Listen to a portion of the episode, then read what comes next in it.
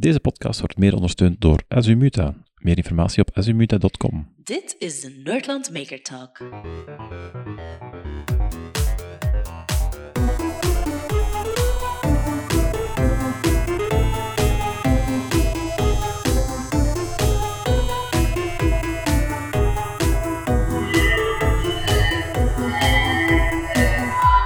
Hallo, dag Kurt en dag Mauro.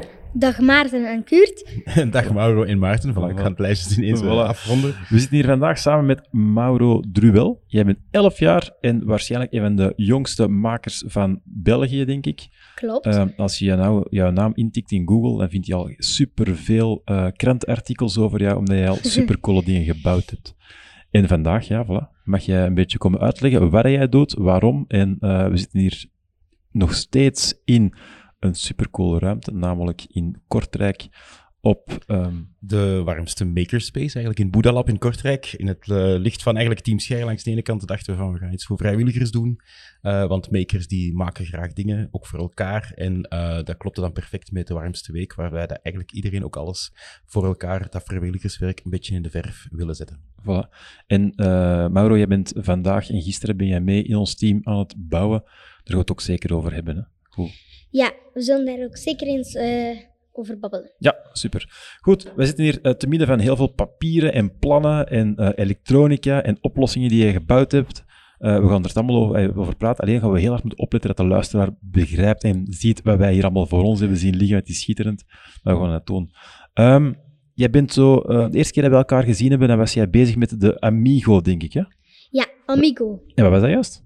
Amigo is een drinkwaterrobot en die gaat eigenlijk eh, gaan berekenen en zeggen wanneer dat je moet water drinken. Hij, doet dat, hij heeft ook een duim die aangeeft eh, of dat het goed is of slecht is. Je heeft ook bretellen die licht geven en dan eh, geeft dat ook aan. Je heeft ook oogjes en dat is eigenlijk gebouwd met een Raspberry Pi, drie Arduino's, één Arduino voor de LED-strip, één Arduino voor, t- voor de Gameduino van voor en ook één Arduino voor de duim. En waarom heb je dat juist gemaakt? Eh, omdat ik een krantenartikel las van kinderen die te weinig water drinken. En dan ben ik direct eh, aan een uitvinding gaan bouwen van ik dacht, ja, je kunt dat makkelijk oplossen. Dus dan ben ik Amigo beginnen bouwen. En hoe komt dat jij dat allemaal kunt? Eh, ik zoek zeer veel op op Google. En ik programmeer ook al sinds mijn eerste leerjaar in de Coder Dojo in Isegem. Daar is dan mee begonnen. Ehm, maar nu zoek ik al eh, zeer veel op op Google. Maar wacht even, want jij, jij bent 11 jaar, dus jij zit nu in het zesde studiejaar, denk ik. Ja. Ehm, ik denk dat de mensen Engels leren in het, ik weet niet, tweede middelbaar of zo. Eerste, tweede middelbaar, ja. Hoe doe jij dat dan? Eh, er bestaat ook Google Translate. Ik gebruik ook regelmatig Google Translate. Dus, Alright. eh, Ja, dus gewoon, als je het niet vindt, dan vertaal het gewoon en, voor, Ja, voor je, en je leest dan gewoon en je zoekt het op, schitterend. En ehm, ja, als je dat plannetje hier zo ziet liggen met al die dingen die je inderdaad gebruikt, die Raspberry Pi, ik zie daar zo'n aantal termen en de mensen gaan er wel een aantal van kennen, MQTT, Grafana, eh, InfluxDB, Node-RED, Python, eh, Microbit, wat zie je er nog allemaal staan? WS2812. Ja, allemaal zaken en je kunt die allemaal gewoon combineren. ja, ja de Raspberry Pi is eigenlijk de hoofdcomputer in mijn uitvinding Amigo. Eh, er zijn drie microbits op aangesloten. Dat zijn eigenlijk de oogjes en de mond. En, en kun je een keer zeggen wat dat zo een microbit, waarom dat je die gebruikt hebt? Of wat dat is, een microbit, voor de mensen die dat niet kennen? Een microbit kun je voor verschillende dingen gebruiken. Daar zitten twee knopjes op. Je kan ook geluiden laten doorlopen. Ehm, ik heb microbit vooral gebruikt doordat het eigenlijk een klein LED-schermpje. Ja, er zitten eigenlijk al ledjes Ja. op het. Eigenlijk is het een beetje gelijk een Arduino, denk ik. Maar er zitten ook wat extra knopjes en wat extra leds al direct klaar op gesoldeerd, zodat je dat niet moet doen, maar dat je die direct kunt gaan programmeren eigenlijk. Hè? Ja, zo werkt het eigenlijk. En ik heb drie microbits voor één oog, een oog en nog een mond. Eh, en ik heb daarvoor Raspberry Pi gebruikt. Er bestaat daar een module voor, zodat je microbits met Raspberry Pi kunt verbinden. Ehm, ik, heb, ik gebruik ook nog een Gameduino. Dat is Mhm. eigenlijk een soort LED-schermpje. Ja. Ehm, echt met touchscreen. eh, met, die verbonden is met de Arduino. Ja. En zo kan ik ja, dingen doorgeven naar de Raspberry Pi. En die gaat dat dan verwerken in Node-RED. Trouwens, even tussendoor voor de luisteraars. Ehm, Mauro klinkt soms ver weg. Dat is niet, ehm dat is niet, niet echt ver weg, maar het is echt wel de kleinste persoon dat we ooit al in de makerspace hebben. En de micro's zijn een beetje hoog, dus we doen ons best om hem zo goed mogelijk en zo dicht mogelijk bij de micro te krijgen. Maar dat is gewoon eh, zeer geweldig dat je hier kunt zijn. Hè. Mauro is ook zo erg enthousiast dat hij met zijn handen ligt te zwaaien en een microfoon in de mond af en toe even van elkaar gaan. Voilà, maar dat is dat is absoluut geen probleem. Houd u totaal niet in. En zij weer dat je zei. Alright, dus ehm GameDuino via, via de Arduino ook naar de Raspberry Pi verbonden. Eh, ja, en in Node-RED ga ik via de seriële communicatie geven ze van alles naar elkaar door. Zoals Mhm. bijvoorbeeld de, eh, de, de temperatuur komt Ja. van eh, een Open Weather Map API die verbonden is met Node-RED. En zo gaat eigenlijk Node-RED via de seriële communicatie. Ja, dus die microbits en die Arduino, dat is echt puur via serieel dat die communiceren met elkaar. Eh, de Arduino wel, ehm, die één Arduino wel met het LED-schermpje. De microbits is het programma UFlash en dat, Ja. is, dat is gewoon via USB dat je dingen kunt Dat je zo rechtstreeks flasht eigenlijk dan. Ja. Eigenlijk flasht je die iedere keer opnieuw als er een nieuwe Iedere oog... keer- Oh, cool. Iedere keer zet ik er een nieuw Python-script op, eh, waar dat dan de oogjes op eh, staan. Stevig. Als ik het goed begrepen heb, want als je eh, Amigo en jouw naam Mauro even opzoekt in Google, dan vind je, vind je heel veel fotootjes van waar je dat ergens gaat demonstreren. Dus je hebt eigenlijk een, ehm, een, een, een persoon, eh, die gaat een persoon helpen om, om te weten hoeveel dat hij juist moet drinken, hij of zij. En je gaat naar het weer kijken, omdat als het warm weer is, moet je meer drinken? Of? Ja, dat klopt. Als het warm weer is, als het boven de 37 graden is, gaat hij, gaat hij met doktersformules automatisch gaan berekenen hoeveel moet nu boven, eh, boven het aantal ehm, tellen. Want hij houdt ook rekening mee, je moet je gewicht instellen op de Ah, ja. Game Duino. En zo ga je ook meer moeten drinken. Dus je hebt echt met een dokter samengezeten om die formules dan te gaan gebruiken? Ik ben naar de dokter geweest om de formules te vragen en zij heeft dan met nog een andere dokter eh, voor dingen doorgestuurd en ik heb het dan in Amigo geprogrammeerd. Je hebt dus niet alleen technisch onderzocht, je hebt nog een keer wetenschappelijk, echt zo medisch onderzocht wat dat je nodig hebt. Ja, ja, bij de dokter de echte formules. En dan, dus de, met al die formules wordt berekend hoeveel dat iemand moet drinken op een dag. En hoe meet je dan hoeveel dat die persoon drinkt op een dag? Eh, er zit een weegschaal in eh, Mhm. en dat geeft eigenlijk losse contacten. De HX711 gaat dat eigenlijk gaan versterken, zodat de GPIO, zodat de Raspberry Pi met de GPIO-pinnen Ah ja, zo communiceren kan via GPIO. uitlezen. Ja, ja, ja. Eh, er zit een Python-script op aan het lopen, lopen en die gaat dan eigenlijk dat gewicht eh, gaan Constant bekijken. berekenen en dan ja, En doorgeven. eh, en in MQTT gaat hij dat naar een Node-RED sturen en daar gaan ze dat, gaat hij dat eigenlijk converteren met de dokterformules en een influx database steken en dan op je Grafana, Grafana heb je mooie Ja. grafieken van je... Ik denk dat we een aantal luisteraars nu echt hun hoofd hebben laten exploderen. Met alle termen en dingen dat jij kunt beheersen eh, als elfjarige. Dat is gewoon geweldig. Ehm, misschien moeten we dat toch even nog een keer Ja, allemaal voilà. stapje voor stap uitleggen. Het is gewoon super interessant, omdat het gigantisch veel technologieën en gigantisch veel protocollen met elkaar ehm, verbindt. En ik denk dat, dat je een wandelende, bijna een wandelende encyclopedie bent van al die dingen en eh, zo verder. Oké, dus even roep, terugspoelen. Dus we hebben een weegschaal. We Ja? hebben een weegschaal, Ja. eh, dat geeft digitale contacten. Dat geeft digitale contact, alright? Is dat met een, een, een soort pressure sensor? Of hoe, hoe Eh, weet die het, is, ongeveer? het, is, het is een bepaalde weegschaal. Ik weet niet meer het juiste type module. Mhm. Maar een weegschaal dat ik besteld heb. eh, en daar moest er een HX711 bij. Dat is een module die eigenlijk die contacten gaat Ja, versterken. dus eigenlijk er komt een, een soort een analoge een sinusgolf of een golf aan elektroni eh, elektronisch signaal komt eruit. Maar dat is niet sterk genoeg voor die Raspberry Pi. Dat is niet sterk genoeg. dus dat moet om, eigenlijk versterkt worden. Ja. Gelijk dat je geluid kunt versterken, versterkt op die manier. Ja, alright.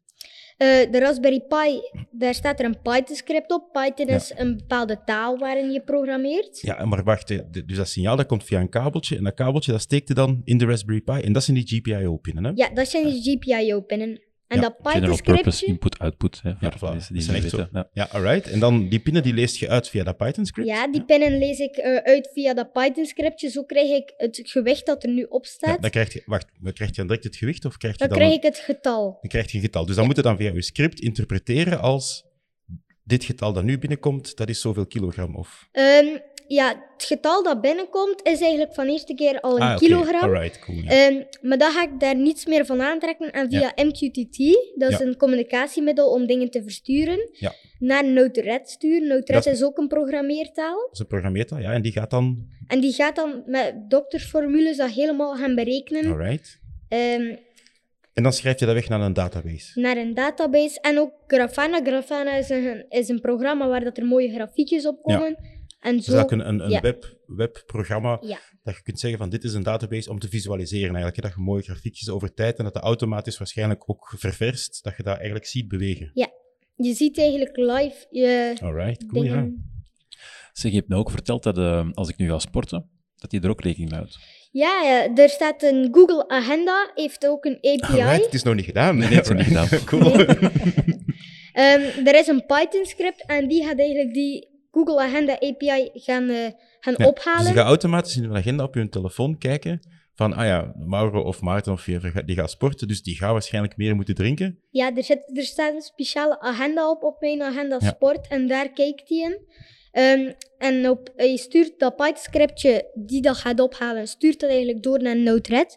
Eh, en daar gaat hij echt de, die hele array doorlopen. Ja, en dan gaat hem Dat nog meer berekeningen maken, hè, Ja. want hij weegt zoveel. Ook eh, weer doktersformules geweest, dat Ja. hij... Dus doktersformules, die rekening houden met het weer. Die rekening houden met een agenda. Die rekening houden met de kan water die dat er staat op de weegschaal. Dus dan weet hij hoe leeg dat die al gegaan is, dus hoeveel gewicht dat er al weg is. Dus dan kan hij berekenen hoeveel dat er al gedronken is. En dan kan hij dan iedere keer gaan toetsen met gegevens dat hij krijgt van zoveel moet hij drinken. En dan, hoe wordt het dan? Dan hebben ze de grafiekjes via Grafana. En dan wat nog? Eh, dan toont hij dat, dan gaat hij ook berekenen, is dat nu voldoende of eh, moet je bijna drinken? Eh, dus, Mhm. de, zijn bretellen worden geel en zijn duim gaan naar matig en zijn gezichtjes gaan naar plat. Als je al twee uur niets gedronken hebt, En die Je, hebt er echt gebouwd als een robotje. Hè? Dus een robotje Ja. waar je erop ligt. En, en inderdaad, die robot die heeft bretellen, die heeft oogjes, die heeft een duim die op en neer kan gaan. en die bretellen die geven licht dan ook? die bretellen zijn eigenlijk twee ledstrips. Ja. Ehm, twee keer WS2813's Ja, met een Arduino? Uno, voordien, de- met een Arduino Uno verbonden. Dus Dus nog een Arduino Uno voor dan die twee bretellen en zo. Ja. Ja, alright. En dan de duim? De duim is ook met een Arduino Uno. Eh, er zit daar nog een bepaalde drivermotor in. Ja. Ehm, en dan heb ik ook nog een 3D geprinte duim.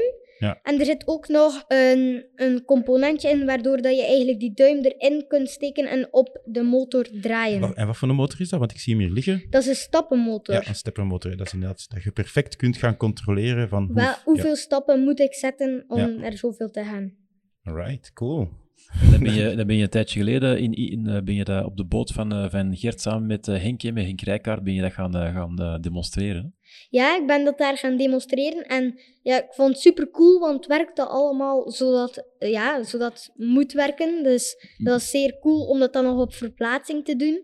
Omdat dat met sukkel, een beetje sukkelen Ja. is met netwerken dat en hij een moet boot die verbinden. beweegt. Ja. Ah, ja.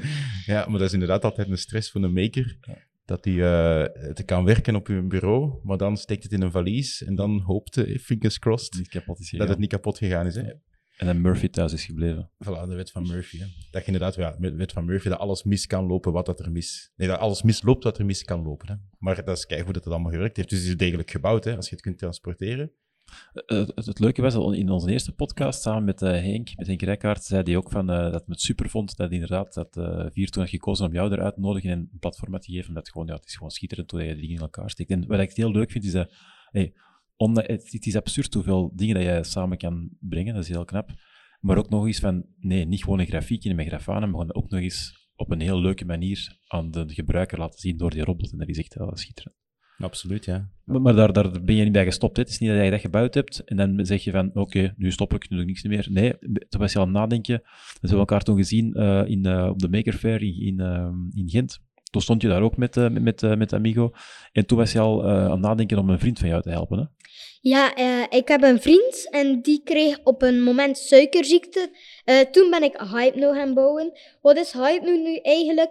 Ehm, het is eigenlijk iets dat heel tijd continu de suikerwaarden gaat uitlezen s'nachts.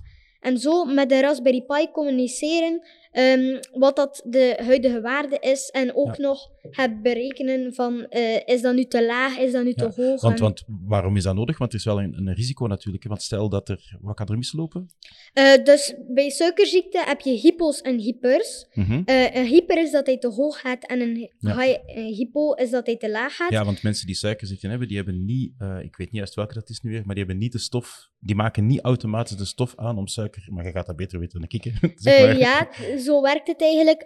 Maar s'nachts doen heel veel mensen een hypo. En Ja. dan is dat zeer gevaarlijk om, om dan flauw te vallen. Omdat ze Eh, dan te weinig suiker in hun bloed omdat ze hebben. te weinig suiker hebben.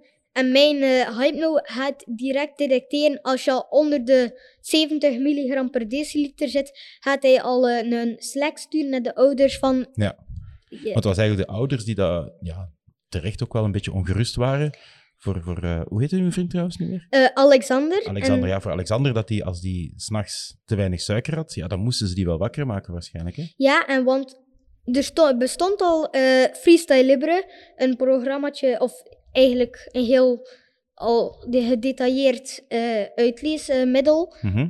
Bestond er al. En dat had hij ook. Ehm, er is een witte chip die op zijn arm hangt. Ah ja, want dat, wa- dat was inderdaad de volgende vraag, Ja. van hoe kun je dat uitlezen? Hè? Ja, en de, de, hij had al een, een bakje waar dat hij Mhm. manueel kon uitlezen, maar manueel is eigenlijk niet genoeg, want dan moeten zijn ouders hem heel tijd wakker Ah, maken ja, om te lezen. En dat gebruiken ze in de dag dan. Dus in de dag lezen ze dat zo uit? Of, of wat doen ze in de dag Eh, in de dag lezen ze dat zo uit, maar s'nachts gebruiken ze nu Hypno. Ehm, en die gaat eigenlijk die witte chip gaan uitlezen die op zijn arm hangt. Ja. Eh, en dan krijg je eigenlijk een zeer grote datablok.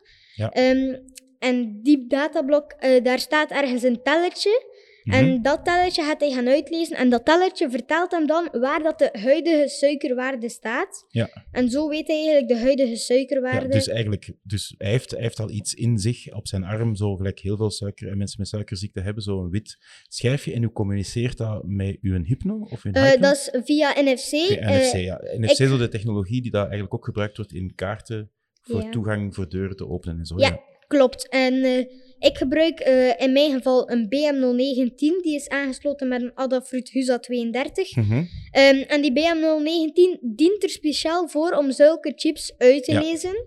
Want, want die babbelen dan met elkaar en dan krijg je die een hele grote datablok aan gegevens. Ja, en die datablok gaat eigenlijk gewoon niet naar kijken, eh, maar doorsturen via MQTT naar Ah ja, de dus- Raspberry ah ja, Pi. dus- ah, dat is kei slim, want inderdaad, zo die, die, die Adafruit-boordjes die zijn tof om zo input-output, maar die hebben niet zoveel rekenkracht natuurlijk op zich. Hè? Eh, nee, en hij gaat gewoon gaan doorsturen naar de Raspberry Pi Ja. en die gaat de berekeningen gaan maken. Ja, daar is weer, Ehm. gelijk in het vorige ook, daar is er weer gigantisch veel, ook in Node-RED waarschijnlijk. Ook in Node-RED Ah en alright. Eh, ook met Slack weer, dat hij gaat sturen van dat je bent te laag of ze te Maar dat is hoog. gewoon, ik weet niet hoe cool, dat je heel, dat je heel de flow, heel een proces eigenlijk...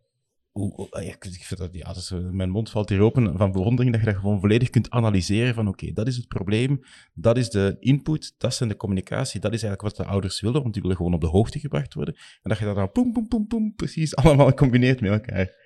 Ja, en het toffe is ook dan, want in het begin had je wat problemen met de uitlezen, dat je zei van, eh, die, die- soms weet je die met de gsm uit, maar dan krijg je geen data niet meer.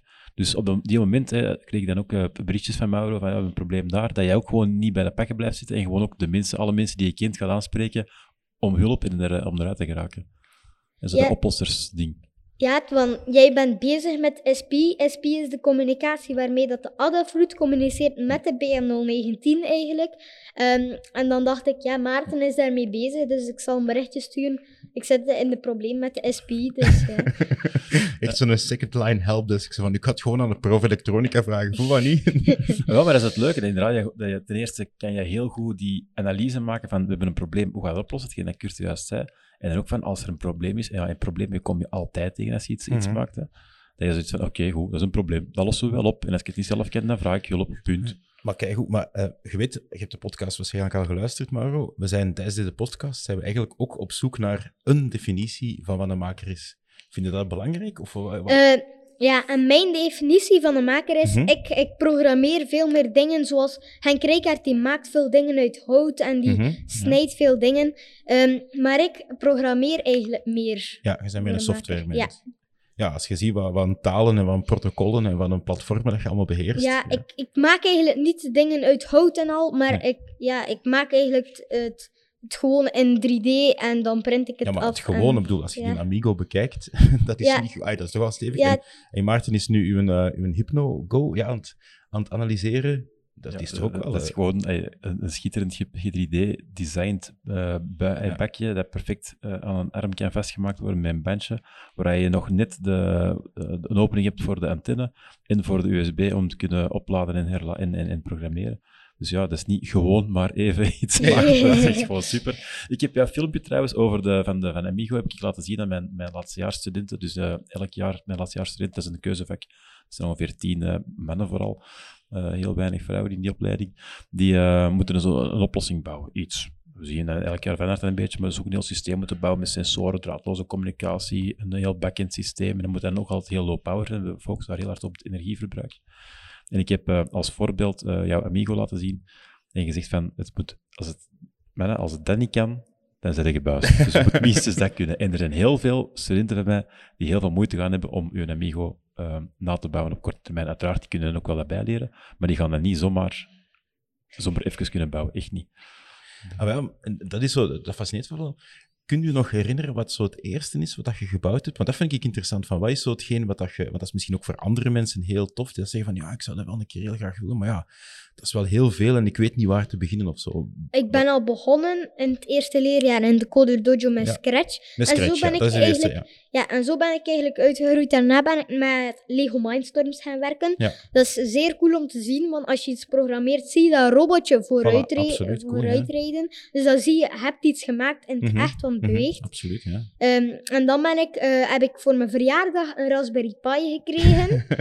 dus er zijn kinderen die dat graag... Ah ja, het is geen oordeel of zo, hè, maar er zijn kinderen die heel graag een, een, wat is tegenwoordig, een Nintendo Switch heel uit willen. En jij zegt dan, ik wil een Raspberry Pi. En wisten uw ouders wat dat was op dat moment? Ehm, ik heb dat eigenlijk van mijn onkel gekregen. Van je onkel, ah, ja. Ja, die werkt ook met die dingen. En die Ah, had cool, eentje hè. over, die had dat met mij gegeven. Op, de ma- op dat moment wist ik nog niet wat een Raspberry Pi was. Maar je wou dat al hebben. Ik, ja, ik heb het eigenlijk niet gevraagd, maar ik heb het wel gekregen. En Ja. eh, ik heb, mijn eerste project met die Raspberry Pi was eigenlijk een cameraatje. Mhm. Ehm, daarmee aansturen met met de interface dat erop draait. En zo kan ik eigenlijk live de beelden. En zo ben ik ook, ik heb met Lego Mindstorms dat robotje gebouwd. de, eigenlijk de wieltjes die vooruit rijden. Mhm. Ja. En dan heb ik die Raspberry Pi daarin gezet. En zo kreeg je eigenlijk al Coderstorm een beetje die wc-papier haalt als je zonder zit op het toilet. En Dus zo is dus je hebt thuis een robot rondrijden die dat wc-papier voor je kan halen. Ja, ja, die, eh, die, die heeft. eh, die, ik had het, maar nu eigenlijk niet meer, omdat veel werk is. Want er zijn. Het is met de eh, kleefband op de grond dat hij kleuren herkent. Ah ja, je hebt, je hebt de lijnen van, van het wc naar de voorraadplaats van het wc-papier. Heb je met lijnen mooi uitgetekend dat de robot weet wat hij moet Eh, rijden. ja, nu bij ons is dat, heeft dat niet echt gedaan, omdat hij anders de trap naar beneden Ah, ja, ja, moest. en dat zou misschien een beetje gevaarlijk zijn als die toem, toem, dat is waar. Dan moeten we een keer aan- misschien een keer aan Ronald vragen hoe dat je dat oplost. Hè. Dat is zo'n profdokter Mechatronica, die heeft robotten gebouwd en zo. Hè. Of een drone krijgt zo net van de trap kan vliegen. Zo. En hoe, wat was de naam van uw eh, robot? Want jij geeft ook altijd schitterende namen aan uw projecten. Eh, van eh, de wc-robot was dat Coderstorm to the rescue. Want het begon met Coderstorm en die ging eigenlijk je helpen. En vandaar. Alright, super. Is geweldig, ja. Dus dat was het eerste wat je... Dat was zo, de eerste stap was dan Scratch en dan inderdaad Mindstorms en dan de Raspberry Pi. Ehm, en dan heb ik ooit nog een keer, ik denk een jaar of twee geleden, een filmpje gezien waar dat je uitlegt hoe dat je je kamer daar een beetje gedaan hebt. Dat je eigenlijk in je kamer, van, ook met een Raspberry Pi, dingen gedaan hebt om je kamer te automatiseren of te beveiligen. Ik weet het niet meer. Ja, met de, met de Room Automation heb ik eh, Mhm. gebouwd. En dat is cool. Met mijn Raspberry Pi kan, heb ik een 433, 433 MHz transmitter. Mhm. Ehm, in het begin ben ik eigenlijk begonnen met eh, die stopcontactjes met een eh, Ja. afstandsbediening dat je kunt aansturen. Eh, bij Arduino heb ik dat dan met een receiver opgenomen en ke- gekeken welke code stuurt dat. Dus je hebt gewoon de draadloze communicatie van stopcontacten gehackt eigenlijk. Ja, een soort van. En met mijn Raspberry Pi stuur ik eigenlijk precies dezelfde code dat ik ontvangen heb. En zo kan ik eigenlijk met mijn Raspberry Pi dingen aan en afzetten. Maar er gaan echt zo heel veel mensen, die, hoop ik, dat nu luisteren en vragen, kan ik dat ook doen? Kan ik dat ook doen? Wat, ja, me- de mensen betalen een fortuin en al die home automation dingen, terwijl Dat je het zelf gemakkelijk met een Raspberry Pi kan doen. En Maarten en ik zijn hier zo aan het glunderen en aan het lachen van dat is gewoon geweldig wat dat gaat doen. Dat is, Want Ja. ja. wij hebben ook screens thuis en Mhm. dat werkt op precies dezelfde frequentie. En Ja. dan heb ik dat ook beginnen aansturen. En nu thuis kan ik via het Google Assistant mijn screens omhoog en omlaag doen. Uw screens, uw, uw rolluiken bedoelt je dan? Ehm, ja, rollen uh, waar dat licht tegen de zon. Tegen de Ah, zo lamellen, zo. Ja, In de ja, living, ja. Dus, en, en je hebt die eigenlijk gewoon kunnen, kunnen hacken. Dat wil zeggen dat ook die beveiliging van die producten eigenlijk ook niet veel trekken. Dan. Eh, die beveiliging eh, was met rollingcodes. Eh, met bakje was er geen rollingcode op. Dat was gewoon die code pakken en versturen. Eh, maar met die, met die gordijn was dat met een rollingcode. En Mag Ja. je dat even uitleggen? Of, of wilt je dat zelf niet uitleggen wat dat is, rolling code? een rollingcode is eigenlijk vanaf dat je je screens naar beneden doet of omhoog, gaat hij eigenlijk een tellertje bijhouden. En je, je doet dat Ja. iedere keer plus eentje. Zodat je niet makkelijk dat kunt hacken. Ja. Maar wat heb ik dus gemaakt? Ik heb mijn Raspberry Pi. En die gaat eigenlijk eh, in het begin, gaat hij alle roll, rolling, als hij opnieuw opstart, gaat hij alle rollingcodes proberen totdat hij iets doet. Jij bent echt een hacker. Jij hebt gewoon eigenlijk die fabrikanten in hun onderbroek gezet. Ehm, maar dan die rollingcode is een tellertje. En vanaf Mhm. dat ik, eh, als die opnieuw opgestart is, dat weet, ga ik dat tellertje gewoon iedere keer dat ik iets verstuur, dat omhoog doen. Ja. En zo werkt dat Ik ga het perfect nog een beetje, beetje langer uitleggen. Is dat oké? Ja? Dus, ehm, dus een rolling code, en eigenlijk wat, dat je, eh, wat dat je tegen wilt beveiligen, is wat dat ze noemen een replay attack. Dus eigenlijk, je kunt inderdaad opnemen wat dat er iets uitgezonden wordt. Bijvoorbeeld, eh, net hetzelfde als met je draadloze sleutel van je auto bijvoorbeeld. Je kunt dat gewoon afluisteren en opslaan, wat dat jij gedaan hebt. Om daartegen te beveiligen, ehm, heeft hij eigenlijk een aantal codes. Klopt ongeveer? Ja, hè? Eh, ja, maar het is eigenlijk een simpel tellertje. en dat een tellertje teller, gaat heel tijd een teller. omhoog. Het is gewoon zoals een teller. Teller, ja. Het is zelfs nog... Ah, oké, cool. Ja, dus het is gewoon een teller en inderdaad, bericht 1 start met 1 en bericht 2 zal je enkel maar luisteren naar een bericht dat met nummer 2 heeft. En daarna zal je enkel luisteren naar 3. Dus als je dan 6 zou sturen, gaat men er niet naar luisteren. Ah, ja, ja, alright. Dus oké, eh, je hebt eh, een, robot gebouwd die een wc-papier brengt. Je hebt eh, een, een robot thuis staan die nu helpt om te drinken. Je vriend die wordt s'nachts geholpen ehm, om te meten dat er geen probleem is met zijn suikergehalte. Ehm, je hebt je uh, domotica-systeem van eh, van uw huis min of meer gehackt, nagepast. Wat hebben we nog allemaal gedaan? Eh, nu ben ik eigenlijk al bezig met een nieuw project. Uiteraard. Want eh, het ligt hier zelfs op tafel. Mhm. Ehm, en het is eigenlijk, het probleem is dat, eh, dat eh, deze zomer zag je dat superveel in de kranten van kijk, eh, mensen die hun eh, kinderen in de auto laten zitten bij warme weer en, dat, ja. en zo sterft een kind. Ehm, maar ik heb eh, daar ook weer iets op gevonden. Ik ga met een, met een steppenmotortje Mhm. en eh, met een afstandssensor eigenlijk de auto gaan rondmeten of dat, hij nog, of dat, dat klopt. Want als je op de zetel zit, heb je eigenlijk afstand. Mhm. En ja, zo gaat hij, eh, gaat hij dat eigenlijk gaan meten.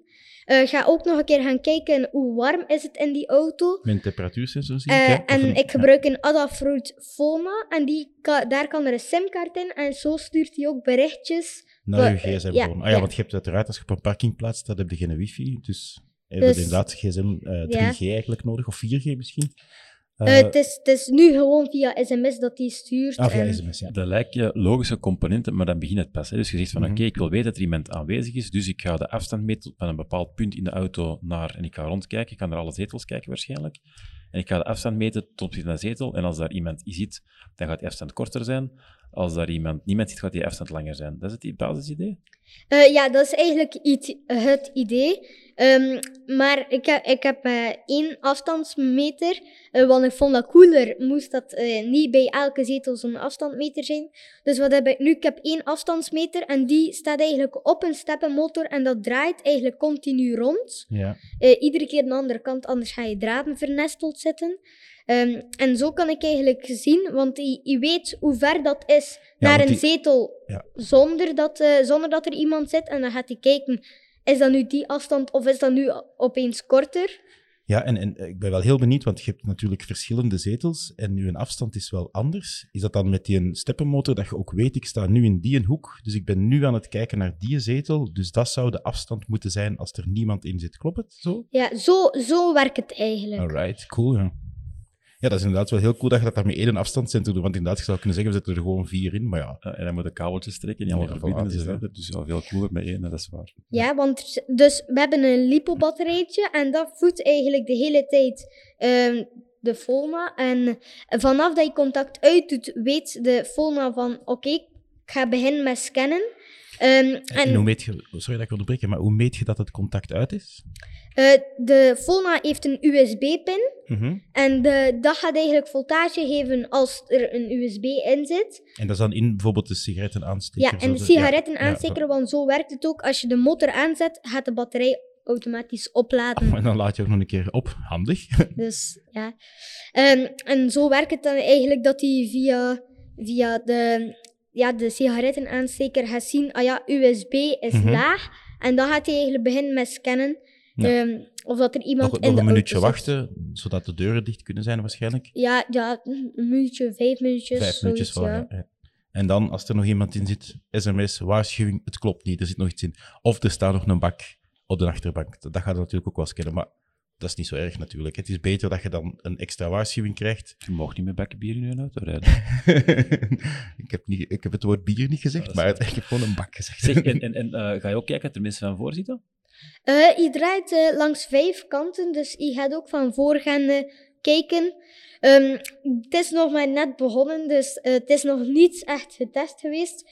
Het is nog in de productiefase, maar ik ben er al mee begonnen met de afstandssensor. Ja, we zien al een afstandssensor in een 3D-geprint huisje, die dat dan eigenlijk gemonteerd kan worden op een steppenmotor. Ehm zodat die kan ronddraaien. Er zit ook een, een, een temperatuur- of vochtigheidssensor. Ja, temperatuursensor, en die gaat hij eigenlijk meegeven in het sms'je dat hij stuurt van Mhm. pas op, eh, uw kind zit nog in de auto en het is zoveel graden. Ja. Dat je, dat je echt een berichtje kijkt en denkt, oh nee. van- Ja, en dat je snel terug kunt gaan. En Ja. dat inderdaad handig. Ja, Misschien ineens een berichtje naar de politie van we hebben hier ouders die hun kinderen vergeten.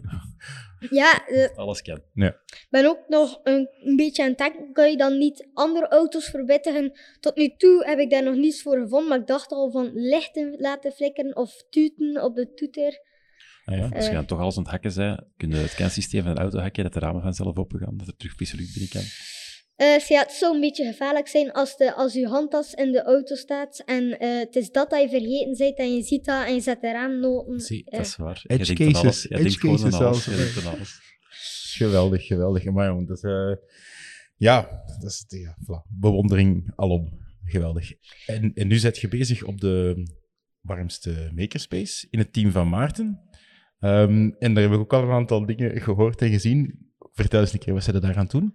Ehm, het probleem is, een mevrouw zit in haar ro- rolstoel Mhm. ehm, en eh, ze doet haar koffer open, maar de auto's parkeren eigenlijk te dicht bij de ja, auto. Ja, dus normaal gezien hangt daar een stickerknop. En dan, Ja, maar- er hangt zelfs een stickertje op, Ah, maar ja. er zijn de bestuurders die dat negeren. Ja. Ehm, en dan, dan kan ze haar koffer niet open En doen. dan kan ze niet naar auto. Ehm, dus wat zijn we nu aan het maken met een PIR-sensor, dat hij beweging ziet van de auto die dichter komt, Mhm, Ehm, om ook een beetje energie te besparen, want PIR gebruikt niet veel. mhm. Daarna, PR is, is, is passief infrarood. Dan gaat inderdaad gewoon de, de verschillen in infrarood, zoals warmte, gaan, dire- eh, gaan, gaan detecteren en eigenlijk dat doorgeven, maar we gebruiken inderdaad geen energie. Dat is het belangrijkste daar. Ehm, ja, en we gebruiken ook nog een afstandssensor. En vanaf dat de PIR beweging ziet, gaat de afstandssensor in, eh, activeren en dan eigenlijk de afstand meten. Ja. En vanaf dat hij eigenlijk echt te dicht komt, ehm, gaat hij met lichten beginnen flikkeren en tuten als het mij niet goed... Ah nee, dat niet. Daar hebben we gestopt met. En er zijn, dan, eh,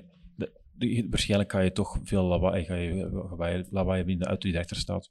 En we zitten dan gewoon vooral eh, visueel iets doen. Ja. En inderdaad wordt het groen of rood, afhankelijk van waar we juist zijn. Ja.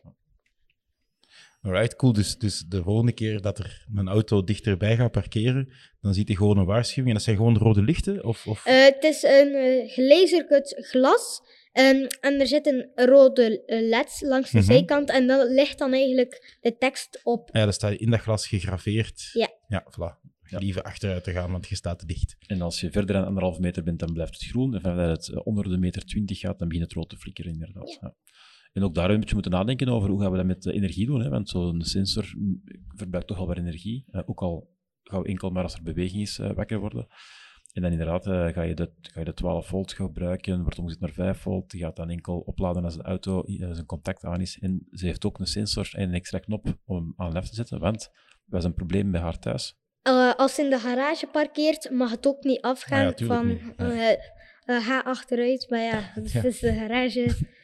Dat zou te veel false positives geven. Hè? Dat zou het systeem misschien een beetje minder goed maken. En binnen een uur moeten wij dat opleveren, Sebas. Dus, eh, Spannend. Het gaat lukken. Eh, maar nu zijn we nog bezig met de PIR. Ah nee, de PIR-case is al geprint. Nu zijn we bezig met de LED-case, zodat de LED's langs de zijkant kunnen. Ehm, maar de rest denk ik wel, dat is... eh, Dus is met integratie inderdaad bezig. En bijvoorbeeld bij die passive infrarood, die heeft een hoek van 120 graden, maar wil eigenlijk alleen maar licht licht achter de auto zien. Ja. Dus daar heeft Mauro een, eh, een case gebouwd met een klein eh, een, een piepgat eigenlijk, dat hem enkel achter Ah ja, en een achter kijken. 3D-omhulsel Ja. eigenlijk, Ja. dat inderdaad dat gefocust wordt, dat je naar Ja. kan kijken. Ja. Alright, cool. En, en, want ik dacht dat ook nog een probleem was dat je sommige sensoren buiten in de auto of binnen in de auto moest krijgen. Heb je dat al, op- hoe heb je dat opgelost?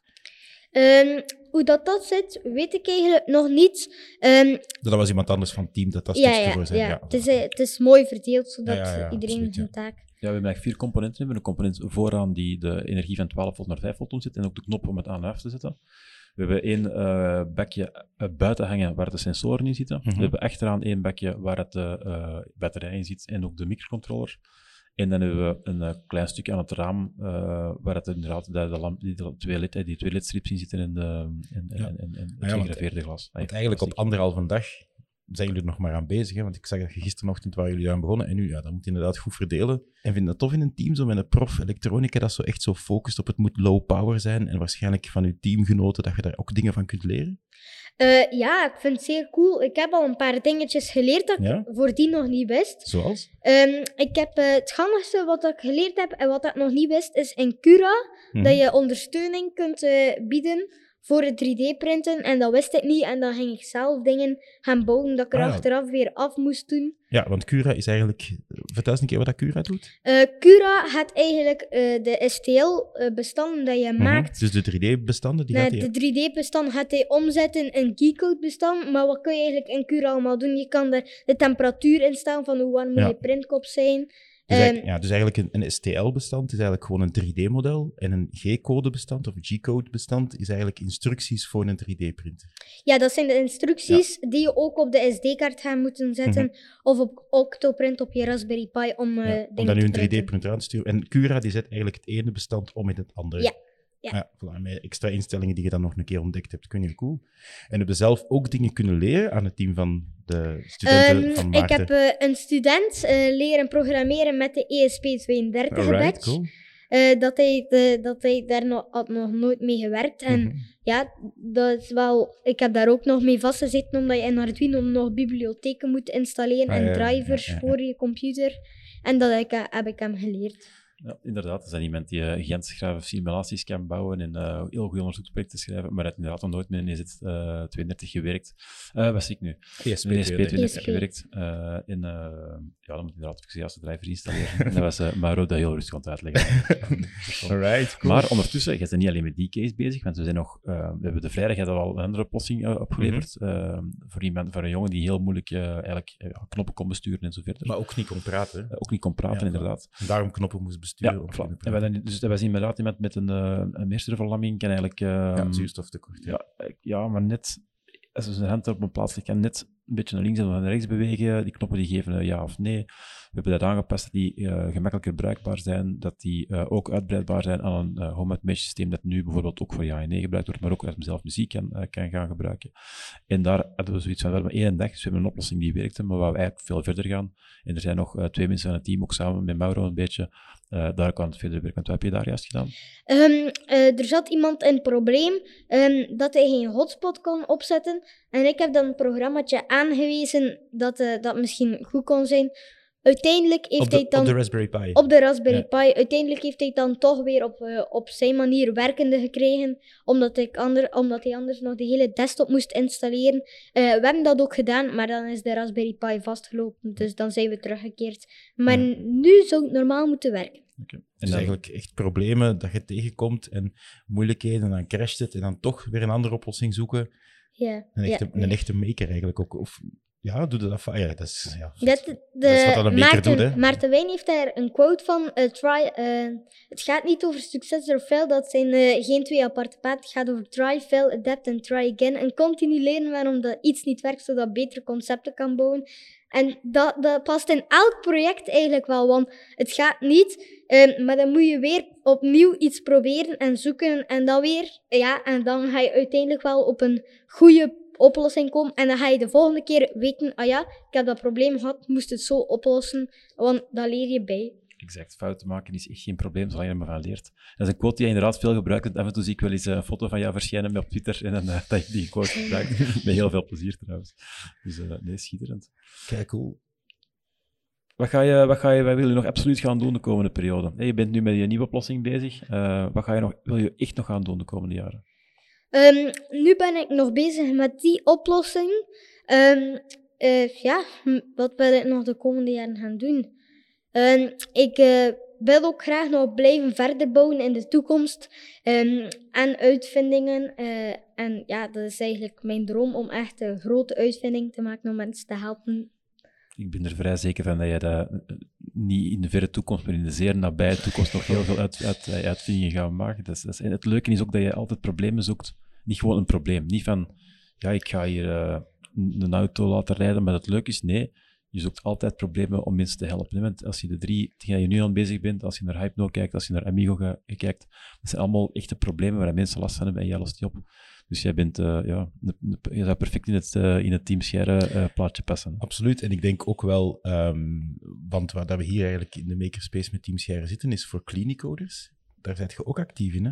Als ik het goed Eh, ik zit niet in kliniecoders, toch maar in kliniemakers. Clinimakers, ah, ja, ja. Ja, en dat is een nieuw eh, stuk van Coder Dojo. Mhm. Ehm, en daar, daar is het eigenlijk dat ehm, mensen die ziek zijn of een beperking hebben, Mhm. eh, daar gaat Cleanmakers voor sponsoren. Dus als je zelf aanmeldt als Ja. ehm, ga je dan eigenlijk mensen helpen met dat is zoiets. eigenlijk echt, echt Team Eh, ja, eigenlijk wel. En Ja. mijn Hypno is eigenlijk van mijn Cleanmakers. Eh, Ja. Zij hebben de componenten Ja, er ervoor is ook een gezorgd. VZ2 die dat geld binnenhaalt en die zorgt ervoor dat jij dan Ja, in, een de, in vorig die- jaar, in ja. de warmste week. Ik denk zelfs dat ze het nu opnieuw doen in de Mhm. warmste week, als ik mij niet vergis. Ehm, en ze halen geld op eh, om dan voor cleanmakers te gebruiken. Ja, zodanig dat je die, die componenten kunt kopen en dat je dus Ja. Dat je eigenlijk gewoon alleen maar je tijd erin kunt steken en dat je dan kunt zeggen, oké, ik heb die drie componenten nodig en dan kopen ze die voor u en dan maakte jij geweldige oplossingen voor anderen om die te helpen. Ja, zo werkt het eigenlijk, ja. Nou, kijk, cool. Goed. Ehm, Mauro, het was eh, een enorm genoegen om u hier eh, te hebben. Absoluut, ja. Ehm, De, de, de bewondering is, is ja, groot. voilà. Eh, Absoluut, ja. Kurt en ik hebben hier zo heel de tijd met onze mond open gezeten van wat jij allemaal doet. Eh, ik zie gigantisch hard uit naar wat je allemaal nog gaat doen. Mhm. Ehm, wij volgen je alvast op Twitter en op Instagram, want daar kunnen we heel goed volgen wat je aan het doen bent. hè, Want je bent er ook heel goed in om dat ook bekend te maken. Mhm. Eh, en ja, ik zie gewoon uit naar de toekomst. Dankjewel, Mauro. Dat is graag gedaan. Alright, cool. En doe eh, nog heel veel dingen, nog heel veel dingen om de wereld mooier te maken, graag. Dag. Dag. Dag. Dit was de Nerdland Maker Talk.